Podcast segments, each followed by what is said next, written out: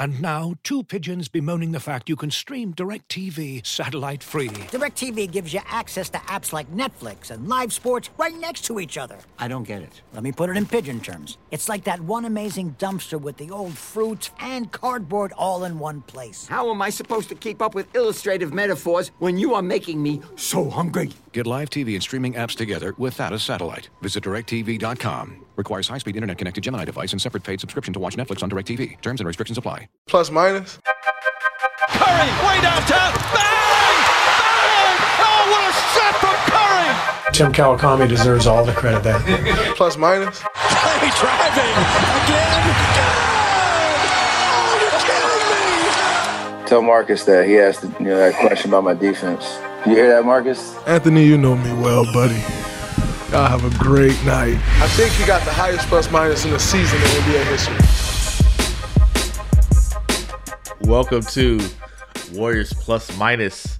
We are um, a week away from the season opener, uh, and we've got quite a bit to talk about. But we we must begin every show from now on until it becomes very clear we shouldn't talking about the greatness of Jordan Poole because this People No, are gonna get tired get- of you this. You cannot get tired of Jordan All you Poole. do is You praise cannot Jordan get tired of Poole. Jordan All you do is praise uh, Jordan Poole. Slater, what do we see from Jordan Poole uh, in our latest preseason affair? Anything new? Anything? Same as always. Uh, 28 and like, I don't know, 20 something minutes. Yeah, yeah. I asked pregame Steve, and he was like, you know, we haven't fully discussed it as a staff, but it's hard to envision taking him out of the lineup the way he's playing. Nah, I mean, like, he's just, I mean, I think one of Kerr's better answers on it in the preseason, somebody asked, like, what's the significance of him starting? He's like, he's one of our best players. Like, he's just going to start. And that's, I mean, what is he right now going into the season? Like, their Fourth best player? third or fourth best player? And by the way, and fitting in with the starters, right? That that that could be an issue. Like, hey, what are you doing pulling up from 35? And I saw Andre kind of had a little bit of a smart alecky answer to that was just typically Andre, and and we know he's great with the young players, but he kind of tries to keep them in line sometimes. But if Steph and Draymond are okay with it, and Steve Kerr's okay with it, he's making a few of them. I don't know if he's making every one of those, but then you put your most talented player out there and let him play a lot of minutes. That's how you get him more minutes. Like, you know, that's how you get him from 22 to 28 to 33 minutes is to start him and then play it from there. I don't. I think you know he won't play all his minutes with Steph and Draymond because you do want him as that second unit. I mean, they finally what we've always been saying: second unit initiator, second unit initiator, somebody who can score when Steph is not on the court. And that is Jordan Poole now. So he's going to get both roles. Start, get out of there, and then lead that second. Maybe you take Wiggins out, right? I mean, I haven't seen Wiggins in any kind of formulation of a second unit. Maybe Wiggins is out of it. Like Wiggins didn't even play last game. He wasn't even at the open scrimmage. He's dealing with like a little bit of a sore knee, so we'll see on that. But yeah, I mean, Poole made his preseason statement of what he was going to be in the first two minutes in Portland. I mean, you you flip the game on. This is the first time we've seen them under the big lights, and he took like three 28 footers within like three minutes of the game starting. And it's like, oh, okay, this is this is the green light he's been given after this summer. So it's obvious what they're doing with him. I mean, the big thing is like he's at this point like I think locked into like 30 to 35 minutes a night. I'm sure Steve Kerr would like to see a bit more improvement defensively. You can get by him off the dribble better than you should for somebody who's stronger and a pretty good athlete. But you got to imagine that's where time with Andre Iguodala comes in, just over time, giving him little tidbits. But you can still get by him, which is, you know, probably to. If you got Draymond back there, if you got uh, Looney and, you know, these great kind of help defenders, it's a easier pill to swallow, especially if you're giving 25.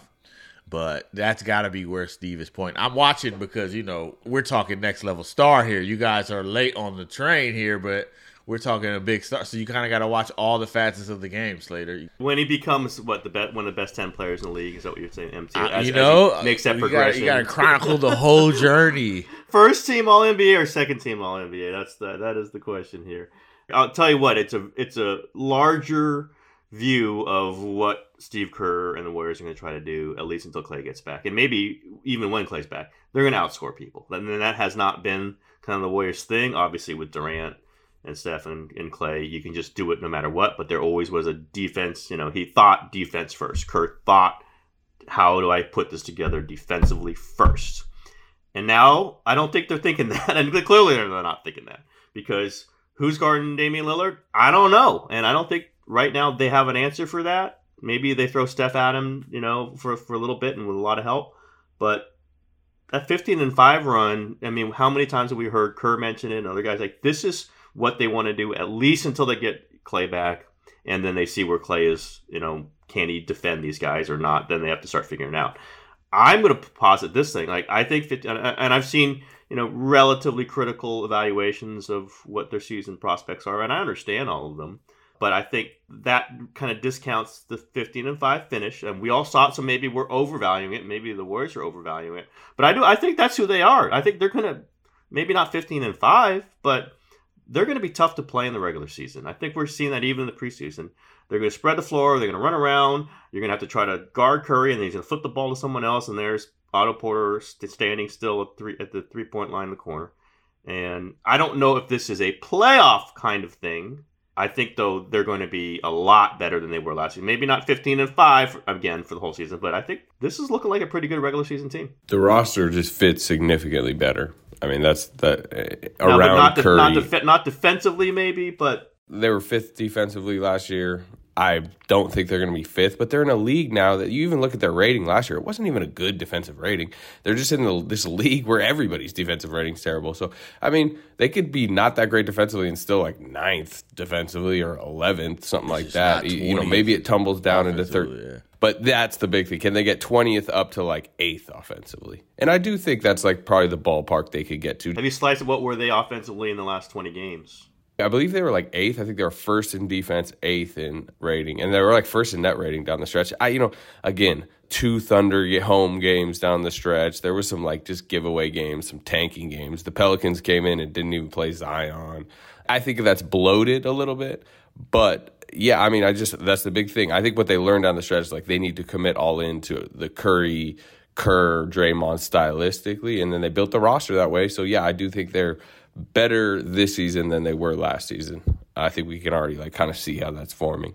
Three preseason games, uh, the Warriors are averaging 57 three pointers at a 38% clip. Now, they're not going to suddenly flip a switch and become a different team in the regular season, but are we watching Steve Kerr give way to the Houston Rockets style of play he so vehemently detested? He's gonna, but he's gonna say it's not. I understand what he's gonna he's say. Not, he's gonna say, yeah, yeah. threes. He's gonna say we're not, dri- yeah, not dribbling into threes, not you know James Harden stuff.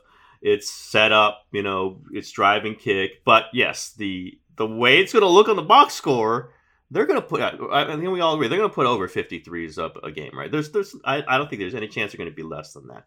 50 is really, really high as an average, but I, mean, I think it's pretty clear they're going to go way higher than last season and, and highest in franchise history. Yeah, what was what was last year? Like I need to go look. Yeah, I think it's gonna be close to 50. Now, now we'll see if if Bjelica and Porter hit a wall or get hurt. Then that see those are like. But then Clay's like coming. Eight right there. yeah, then Clay's coming. So I'm saying it based on just what they've got right now, what we're seeing, what their best offense is. They're you know, shooting more threes and twos. You know, I mean, who's going to shoot those twos? There's not that many guys who's going to sh- who, who's I who ideally will shoot a ton of twos, and Wiggins might be the one, and he's going to put up threes too. The leader in the league last year, which was the Jazz, only took 43. And I say only, like this is a ton, but they took okay, 43. Maybe not guaranteed to take 50, but it's the Rockets' high was 45 4. okay, maybe I spoke too soon with the over 50. I think some of it is, and it was funny. They threw up 60. That's what's really kind of like jumped this, you know, average. Is is in the first game they did 69, which is like the NBA record for a game is 70, uh, and they had 69 against Portland. And I was talking to somebody like, well, you know, man, that's crazy. You guys threw up that many threes, and they're part of it was like, uh, you know, Portland's defense. They're they're trying to like learn this blitzing scheme, yeah. and they were just giving up open three after open three. So like opening night against the Lakers, like you know that's a strong, powerful, like well schemed defense that's not going to let you just like jack open threes all game. Yeah, and by the way, yeah, in this like teams usually put up about 80 shots a game, I think. So 69 threes is a lot of threes. Let's say there be about the same amount of threes as twos. I think that's about where they're headed. And maybe that's more efficient for them. Like again, who's going to be shooting their really efficient twos? I don't know who's shooting the really efficient. You twos. see, um, in that Laker game, part of because how the Lakers defended him, but Steph was like three of thirteen for three, but he was 9-11 from uh, from two. Yeah, he's going to be the twos because he's going to. Don't be the forget one about who can, you know, mid-range get in those Wiggins. open spaces. Mid-range Wiggins. Well, The that's the other, 20-foot again, step that's the other back. guy, but the guy who can make twos if he's healthy and playing well is Wiseman, right? That's that's kind of their twos guy. Now he shoots threes too, but he would be your more efficient at the top end of his playing scale in shooting twos. I think if they need to get twos down the road in a playoff format or whatever, Wiseman is the guy that is most likely to get them.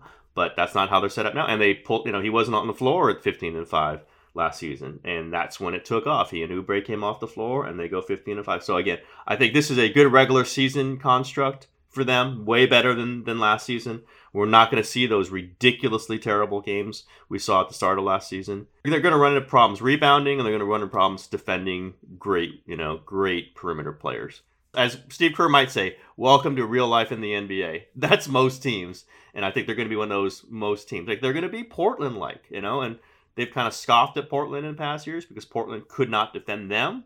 Well, they're going to be a little Portland like, and that's the new NBA. Our friends at uh at Light Years called them the Golden State Jazz. Part of the correlation, I, I do think what's what's potentially like what people are asleep on is that it's not that just that they're shooting a lot; they're still at a really high clip. It's really up there, like thirty eight percent, thirty nine percent. The Jazz did that last year. They shot forty three percent. But made 39% of them. Houston never got that high. Houston hung around the 34s, 35s. So to to increase the volume and stay in that 38 to 40 range, that's tough to guard, especially in the regular season. That that's worth some wins, a handful of wins if you could kind of shoot that percentage. So I do see it going up over 40, but if it's the percentage. If they're knocking them down at that at that clip, that's going to be a problem. And we see that every year with the Jazz. The problem, you know, now when the playoffs come, yeah, You it's get a whole to the different playoffs, story. you get to the playoffs, But yeah. at that point, they're leaning on Steph, Clay, Draymond, playoff experience. They kind of got another bag. But hey, but it's a playoff drought right Yeah, now. Yeah, that's the exactly- you gotta get This there. is- they haven't made the You got playoffs. to get there, and that that helps. Thirty eight percent is good. welcome to NBA reality. You know, they they, they got to get to the playoffs. They can't be sitting about, oh, we want this seed or that seed, or it'd be great if we play this style then play that style.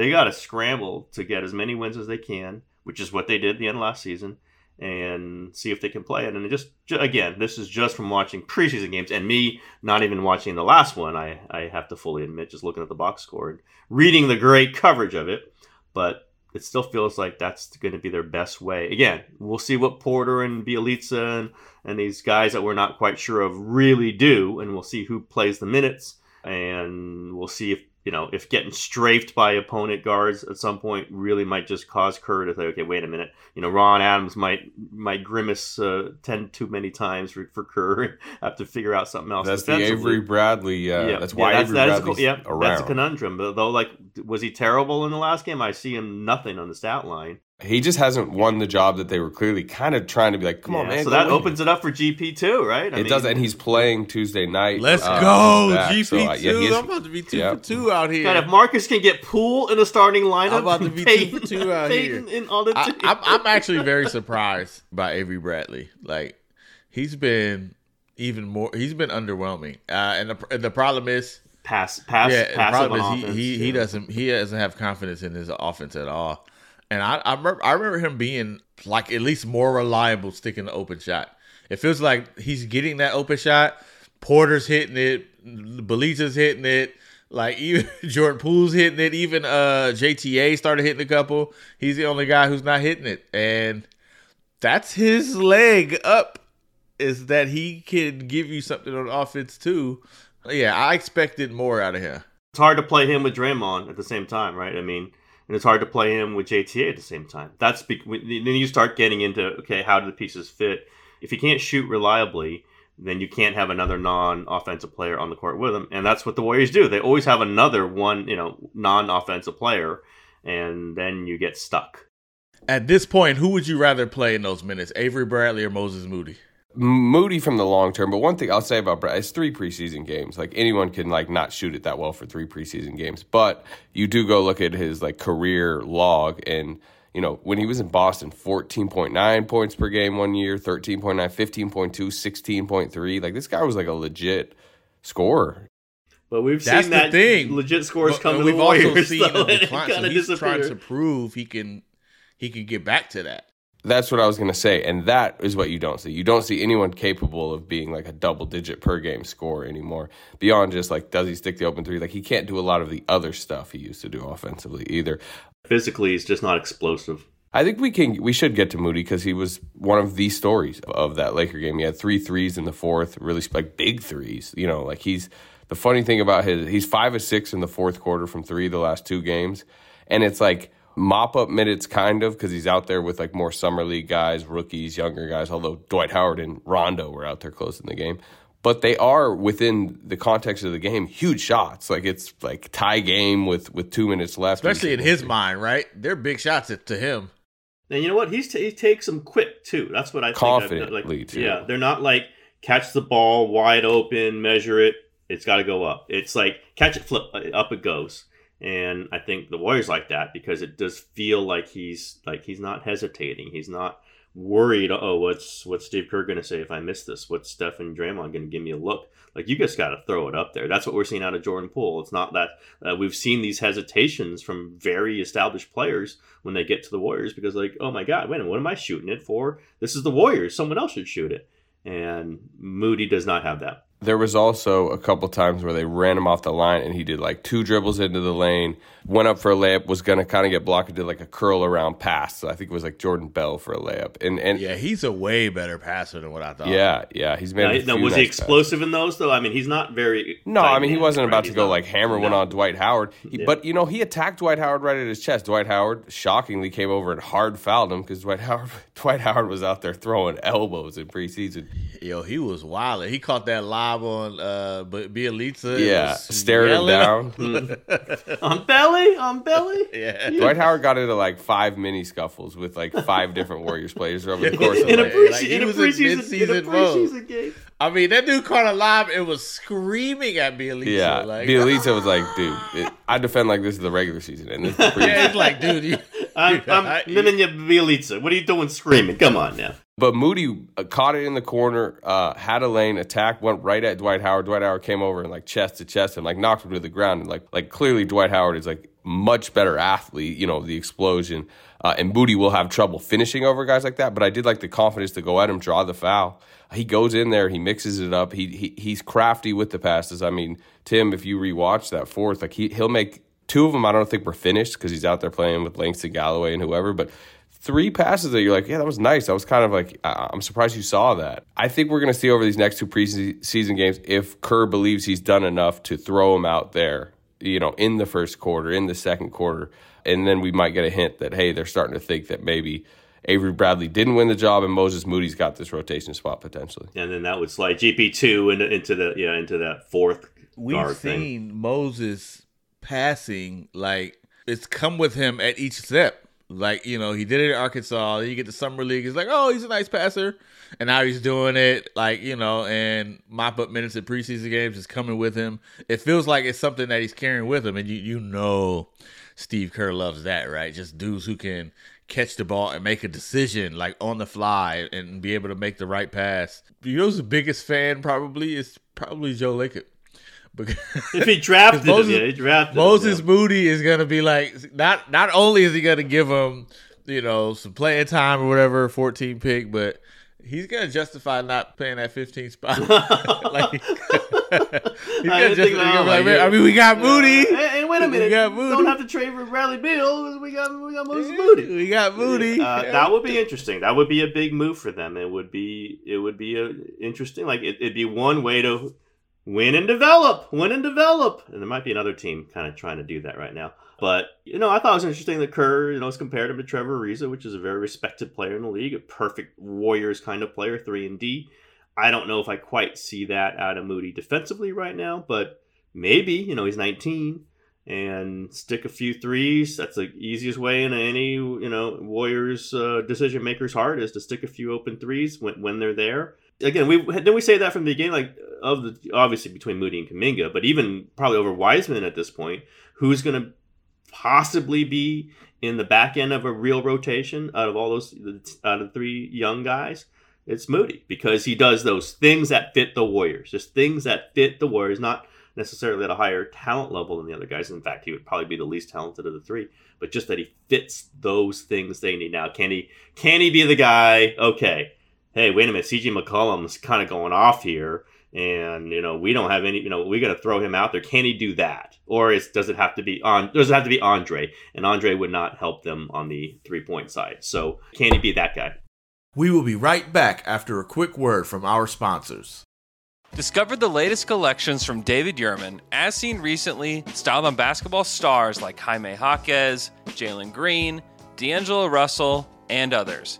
David Yurman is a celebrated American jewelry company inspired by the beauty of art, architecture, and the natural world.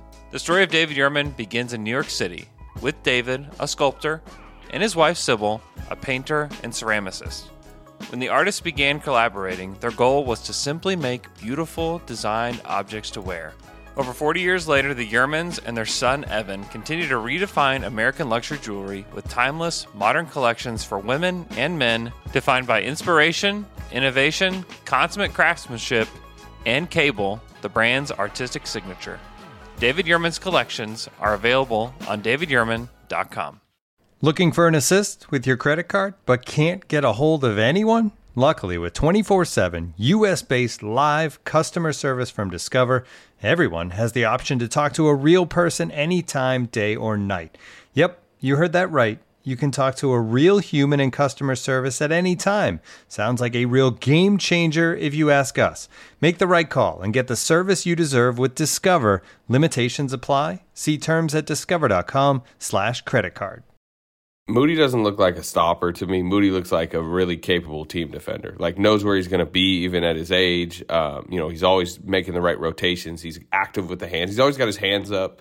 Uh, he's kind of like he's long. He's yeah, long. he's long. But physically, I mean, I feel like let's say he, you know, they're playing the Lakers opening night. He's out there against Westbrook. I could see the Lakers like trying to clear the floor and like post him up, Russ, because he's still, you know, athletically uh, not there, and then just strength wise. I mean, he's 19 years old. And Ariza's a great athlete, by the way. Oh, well, Ariza was strong. He came in. he came. He came in the league strong, and he came from that Baron Davis UCLA, you know, kind of background. But uh, he wasn't a perfect player either. It's not like you know, oh my God, they're putting up this. But he pedestal, could but be the stopper, right? He had the athletic ability to do it.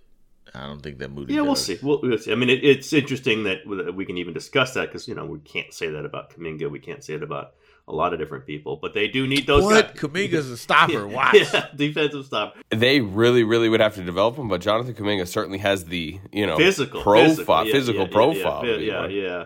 I don't know if he's got the side to side, but they lost Bazemore and Oubre. We've mentioned this before. They just need people to get those kinds of minutes. Like just go bug the best player on the other team for seven minutes and make sure that Steph or, or Jordan Poole don't have to do it. It's amazing we're saying like, oh my God, you have to save Jordan Poole's energy because he's so good. Marcus has talked this into reality. Has talked this into reality.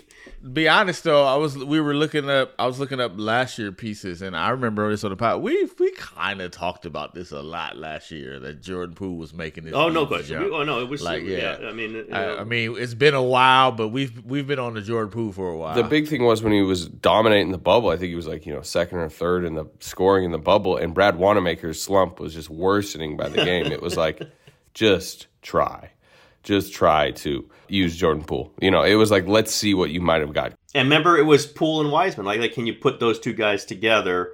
Eh, because maybe it gets a better Wiseman and a better Poole, and you, then you win two ways. Now we'll see what happens with Wiseman, but I think that's what we were saying. Like this, this could be an unlocking of a certain kind of second unit that they certainly. I mean, the Wanamaker second unit was just horrendous. I mean, that was the problem. Is like the first unit was terrible because Wiseman and Oubre were dragging it down, and the second unit was terrible because Wanamaker could not shoot. Poole or just was play, kind of play make at all. I mean, he just couldn't create, which you know I, I thought that was kind of poor usage from a coaching standpoint. But uh, you know, I think Steve Kerr's really shown a lot of urgency in this preseason. chasing wins.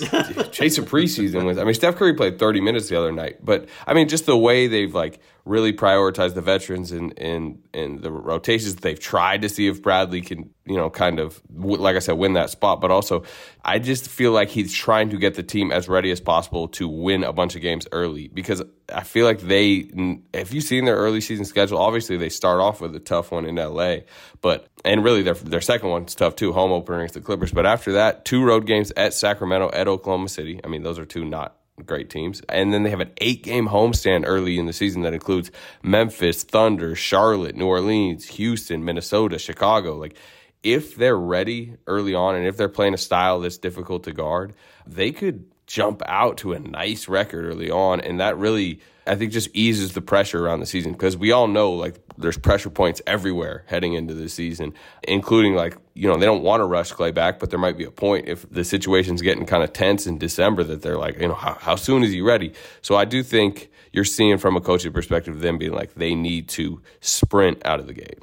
They feel like, okay, yeah, we don't want to put any pressure on Clay, don't want to get into that world and also they had the 15 and 5 it's like that pick that up that feeling not a desperation but something close to like urgency like this is we've got to be. And with steph at his best make sure steph is highlighted and make sure this is perfect for him and Draymond. And that can't be a slow thing to start the season. It's got to be immediate i think in their minds maybe part of their minds is like, you know, also like let's get some wins before we have to work Wiseman back in because there might be a little clunky at that point.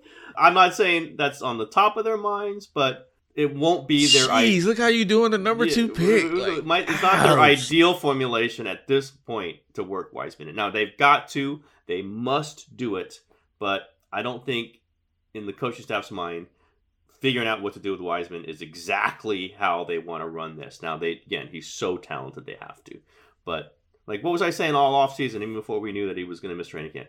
He is not starting center. He is not the starting center. There is no way Steve Kerr projects James Wiseman. He needs to win the starting no center job, and he'd have to do that with what I am hearing at the start is going to be more of a second unit role with Poole, uh, mostly when Steph and Draymond are off the court. That's a way to because those will, regardless of how good Poole looks, those, that's still the Warriors' worst minutes, you know, going into the season. I think that's a solid plan to try to see what you have now. They might send him to the G again, like Santa Cruz practices, get up to speed, and they'll see. Santa Cruz Warriors plus minus. There you go. Kuminga and Wiseman on that team. Man.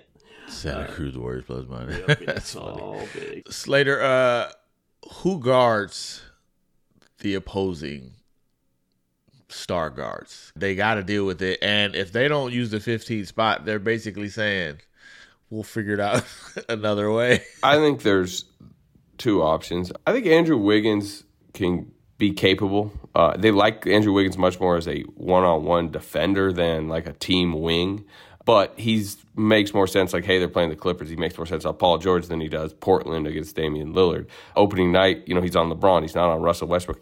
I do think there's a there's an increasing trust level in Steph Curry in individual matchups, just as a defender to hold his own. Wasn't he guarding Lillard in the preseason game? Yeah, yeah. They were, I mean, they were switching up a lot. They would bring Bradley in, but I believe to start the and game, he did last year too. He did last year for. I'm bit. trying to remember, but I believe to start the game they went Poole on Norman Powell, Curry on Lillard and Wiggins on McCollum. And normally Steph would guard Norman Powell, right? That that would be where Steph would, would be in another. I don't construct. think the the issue is a like you know Steph Steph's been the same kind of defender is, which is you know pretty good in, in several areas. The issue was last year, especially, is you just literally cannot afford him in foul trouble. You're done if he gets two fouls early. That's that's ball game. Now they could probably stomach it more. right now, you got more to be able to, if Steph gets in foul trouble, like the game's not over. Because before it was Brad Wanamaker coming in, or, yes. or, or Bazemore, yep, yep. or you know. Now, if, if Jordan Poole's running the show while Steph is in foul trouble, that's probably a more tenable situation.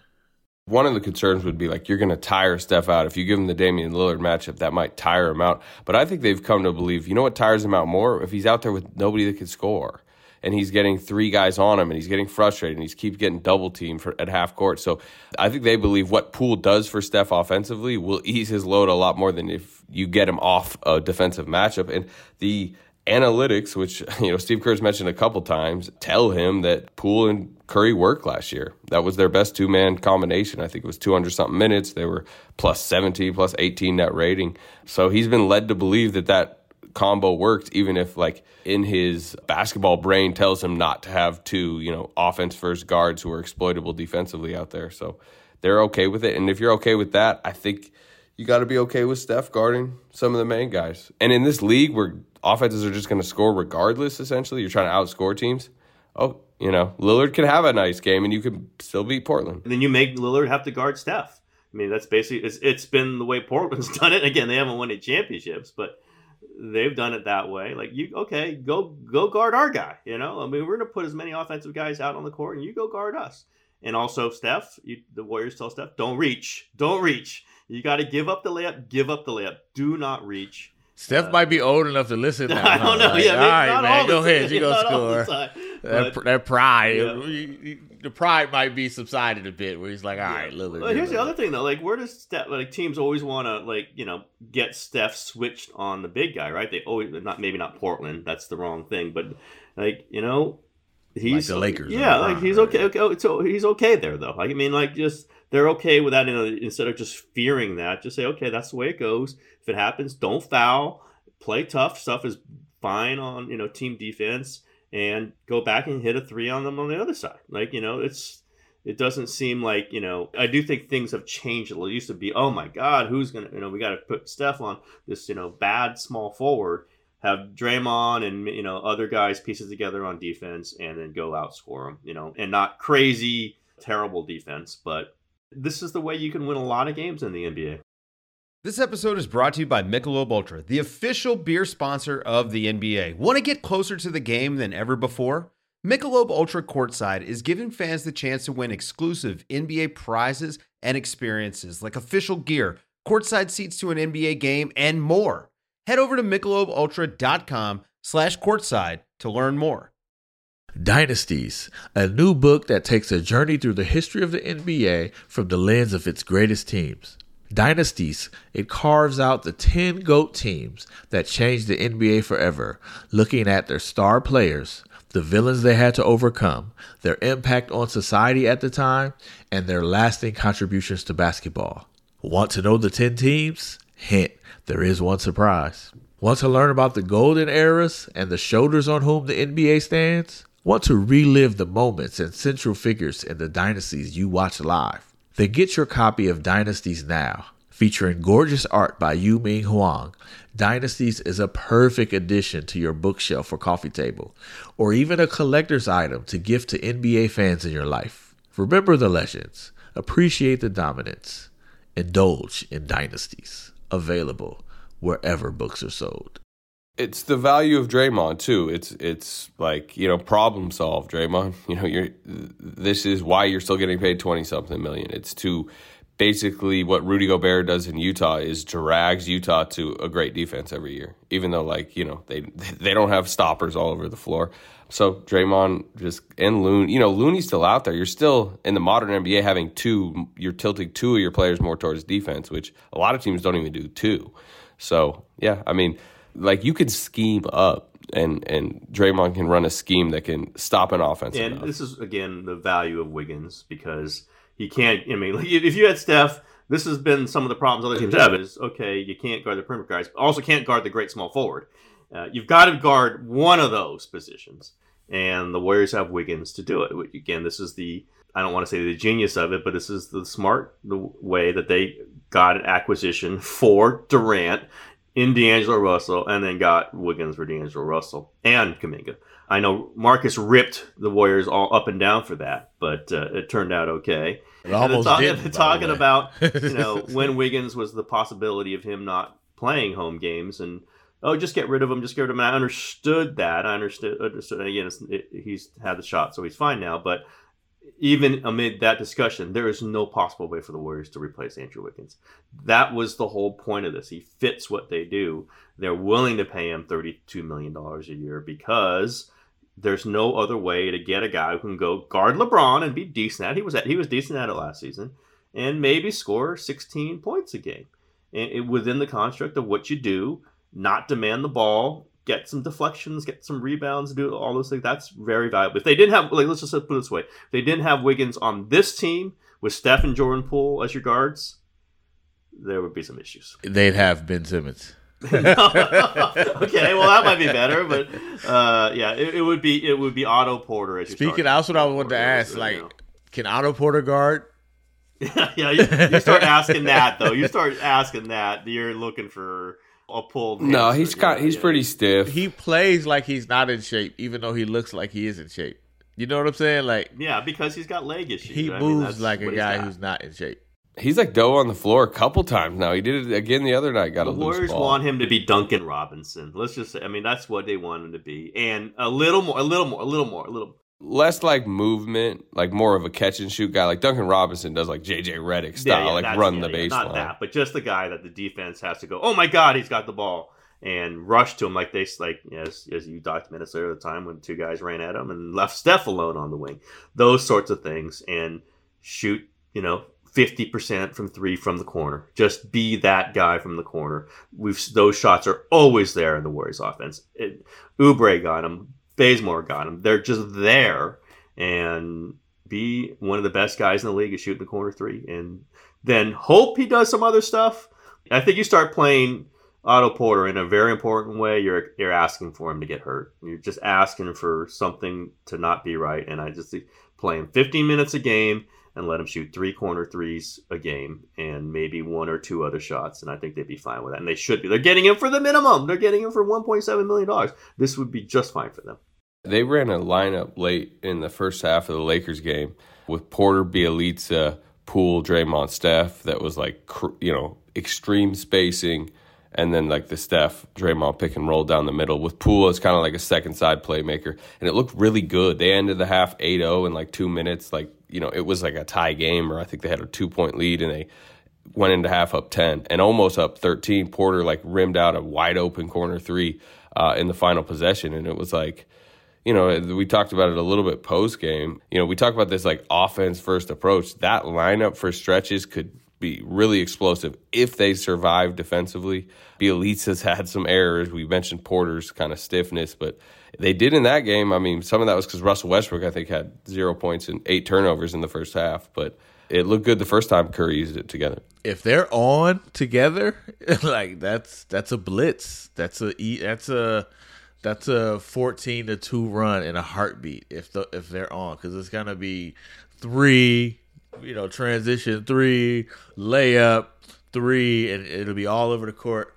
The problem is when they're not. On. What I liked about it, there was a play where Steph was Steph's off ball and he's doing one of his like you know scattering around. He's doing a pin down screen. I think Carmelo was in the mix, so they thought they could exploit Carmelo. And Steph seems like he's getting a cut wide open, and LeBron reads it because LeBron reads all of Steph's stuff off ball really well. So LeBron jets over to, to stop the Steph cut. But guess what? LeBron's not guarding Kelly Oubre anymore. LeBron's guarding Otto Porter. So Draymond just swings it to Porter, who LeBron has left to guard the Steph action. Porter hits an open corner three. And it's like, you know, that works better than last year when LeBron would just freelance because you could put him on, you know, he knew, Oubre. Yeah. He's re- back there reading the plays, playing yeah, Just think about like you know you got a team coming in on a back to back, and they're tired, and then the Warriors. They don't yeah, want to yeah, chase yeah, the perimeter like that. The Warriors start doing that, and the game's game over. You know, it's like you get you get the Nuggets coming in after they play the Clippers. How many wins will they get like think, that? Uh, like they're, gonna... they're, gonna... get. That's like the old like you know how many game how many wins the Nuggets got in the old days because they played so fast in, in the old days. Just you just get free wins sometimes. And the Warriors didn't haven't got many of those lately, just because it's been so hard for them to put together reliable offensive units. And I, I think this is going to get them some free wins. It got them some free wins. You know, Slater mentioned some bad teams, but you know the Nuggets. They beat the Nuggets at Oracle at the end of last. I mean, what? No, what arena is this? It's Chase Center. Oracle is the baseball team now, but you know it's going to get them. Some tired teams coming into Chase Center are just going to get wiped off the court. Just going to get blown off. Now that means the Warriors are going to have some tougher times on the road. I think when teams are fired up and opponents are yelling at them. But I think this is going to be five to ten kind of almost not free wins, but wins that you're just going to be able to count on if you just play with a certain rhythm at home. And they did not have those certainly last two seasons. Slater got anything else? I'm watching the Payton attempt to try to steal this roster spot in the the last week or here. So does Bradley lose it? Does Joe Lacob just does, declare does it? Joe Lacob win it? they, they, yeah, they might. They might. They might open have keep it open to start. This is what it's feeling like, and then have Payton available. You know, to, to, to grab at some point, and you know, if if someone else grabs them, fine, but that's not likely at this point and just keep it open for now. You know, I, I, think it's kind of a dodge, and I think maybe I don't know, the, man. The Warriors veterans will feel like it's a dodge, but I don't know. Uh, TK just feel like it's pointed. Lakers, Clippers, Kings, Ja, Lonzo, Trae. Right? They. I mean, it's a lot of guards coming in the first. I think they should just have a 15th roster spot. It's easy for me to say, but this is a company that's making a lot of money. They have talked about how they'll do everything to win games and if it if it come they spent whatever what seventy million dollars for Kelly Oubre last season, you can spend nine million dollars because it's the minimum times five, or you know eight point five million dollars it would take to have a fifteenth roster spot. If you're Steph Curry, I'm sure you think that. You absolutely think that. It's weird because I, I feel like I'm I would be saying two things at once right here, but it's like I do think you should carry an Avery Bradley or Payton, but at the same time we'll see with Payton. But what I've seen from Avery Bradley, I'm also like you mentioned all these games they're playing early in the season. I don't think they should necessarily have Avery Bradley in their rotation early in the season. Like just from what I've seen, I get the idea of Bradley, and Bradley's better than absolutely nothing, which w- which would be your empty spot, especially with Klay as an empty spot. Like, yeah, you know, Klay is not, and you know Wiseman's an empty spot early Wiseman, on. Yeah, Kuminga, sure, kind of an sure, empty spot. Yeah, for sure, Klay. What they also could say is, hey, you know, we're waiting to see if Wiseman's back, and if Wiseman's not back soon, we're going to need a center, and let's keep that spot open for a center. I guess I, I can understand that. But the spot will always be open. You're signing a dude to a non guaranteed contract. You let him go whenever you want. Fill in and go. Yeah, but that's who's that though? Who who you letting go? Oh, the, The 15th. 15th spot, Yeah, yeah, you, I mean, you keep Bradley on a you, can, non-guarantee. you can you can flip that. You can flip that. You're right. I just think it, it would it would be a good gesture to the two most important players on the team and oh, who've been the most important players on the team for a great run. That you say, you know what, I don't want to do it, but eight million dollars for a guy potentially we can still move off of him who can help five minutes a game every other game. It's worth it. It's worth it. The commitment to you guys to do this. I think that would be a good move. Yeah, and you're not locked in for the whole year, so it ain't. But, but if you do it for the first couple months of the season, if that person isn't playing well, you walk away. You, you let them go. It's easier to do it that way to me. To start with the 15th spot, prove like, see, we don't need this. It's not working, and now you're only three million dollars in instead of eight point five, whatever. But you at least did it. Uh, to me, that's better. Uh, but most importantly, like we've been talking about the guards, it feels like every dominant guard in the league is they're playing them to start.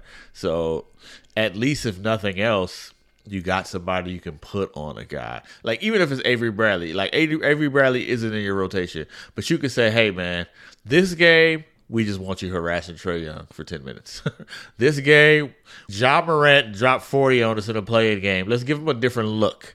Avery Bradley go, right? Like not so that might be worth it just for that alone because they're seeing all these guys in the first part of the season. They open up and somebody goes off on Steph. Steph gets three fouls, and then so who do they put on him? Who do they put on him in that situation? It's JTA, Andre? yeah, Andre. JT, I mean, yeah, I mean that's not ideal. That's just not ideal.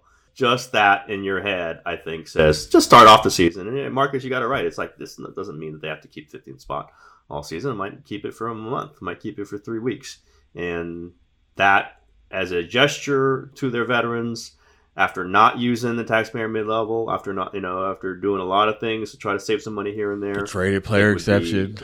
Traded player that would be disabled. Disabled, disabled player, player, exception. exception. Didn't use that. Would be a good move. Again, they're spending tons of money. and There's no question they're spending.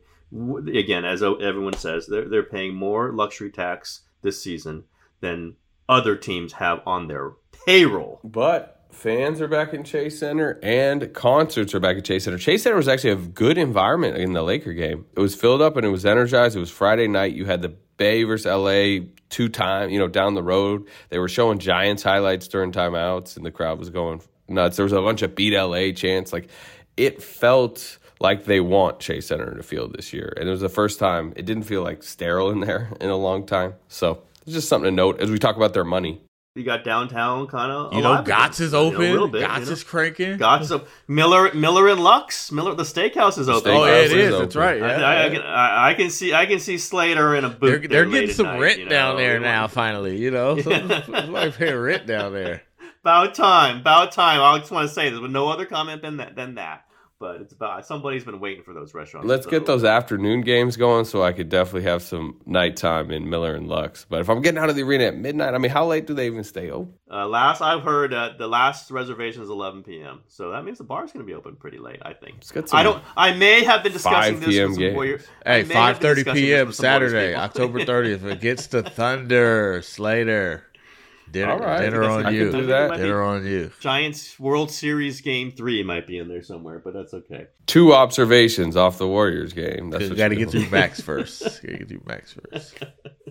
But no, it's uh, it's good. Good to have fans back, that's for sure. And I think there's a lot of interest in this team. You sense that Slater just from from your interaction. Oh, I yeah. just think Yeah, people yeah. are really nine thousand fans to a workout. I mean, that told me something, right? Yeah, that was Oracle level days right there. That was uh, Yes, yes, exactly. It wasn't like dreary. Oh yeah, we'll cheer for Steph. Isn't that great? It was like the legitimate interest in this team. Yeah, and I think there's growing optimism that yeah, you know, they did build this well around Steph. Even if they didn't do the home run trade, like this should be a fun style of play that should lead to plenty of regular season wins, even if they may have capped themselves at, at a non-title contender. Depends on you know Klay a lot, but you know they they could have taken a bigger swing that mm, would make us believe that they could actually win a title. I'm sitting here, I I would not pick them to win a title, but there's something to be said for 50 regular season wins or you know a lot of energy a, f- a four seed type season and and I think there's starting to be more belief that they could be that type of regular season like fun time 41 nights a year. And Steph signed a two hundred fifteen million dollar contract extension, which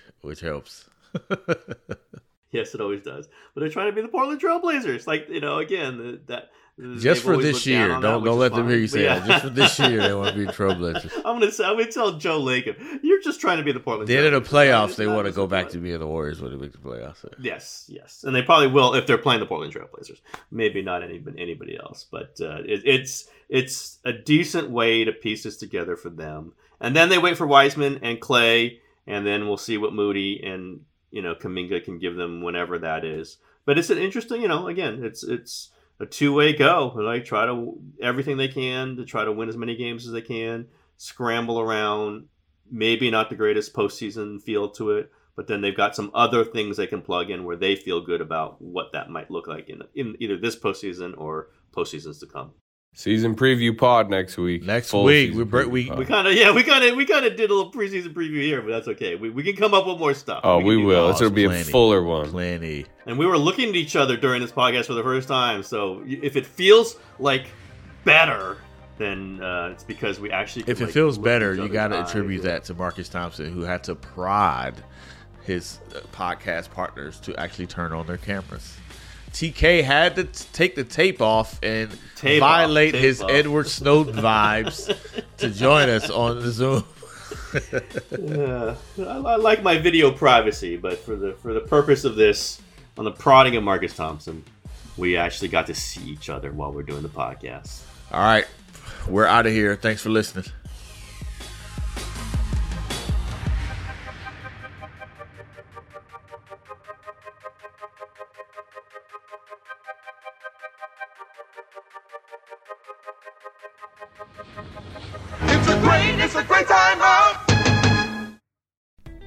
As you've probably heard by now, we've teamed up with BetMGM this season. We'll be using BetMGM lines to make all of our picks, and we'll have special offers for our listeners each week. If you haven't signed up for BetMGM yet, use bonus code The Athletic, and you'll get a one-year subscription to The Athletic, plus up to a $1,500 first bet offer on your first wager with BetMGM. Here's how it works.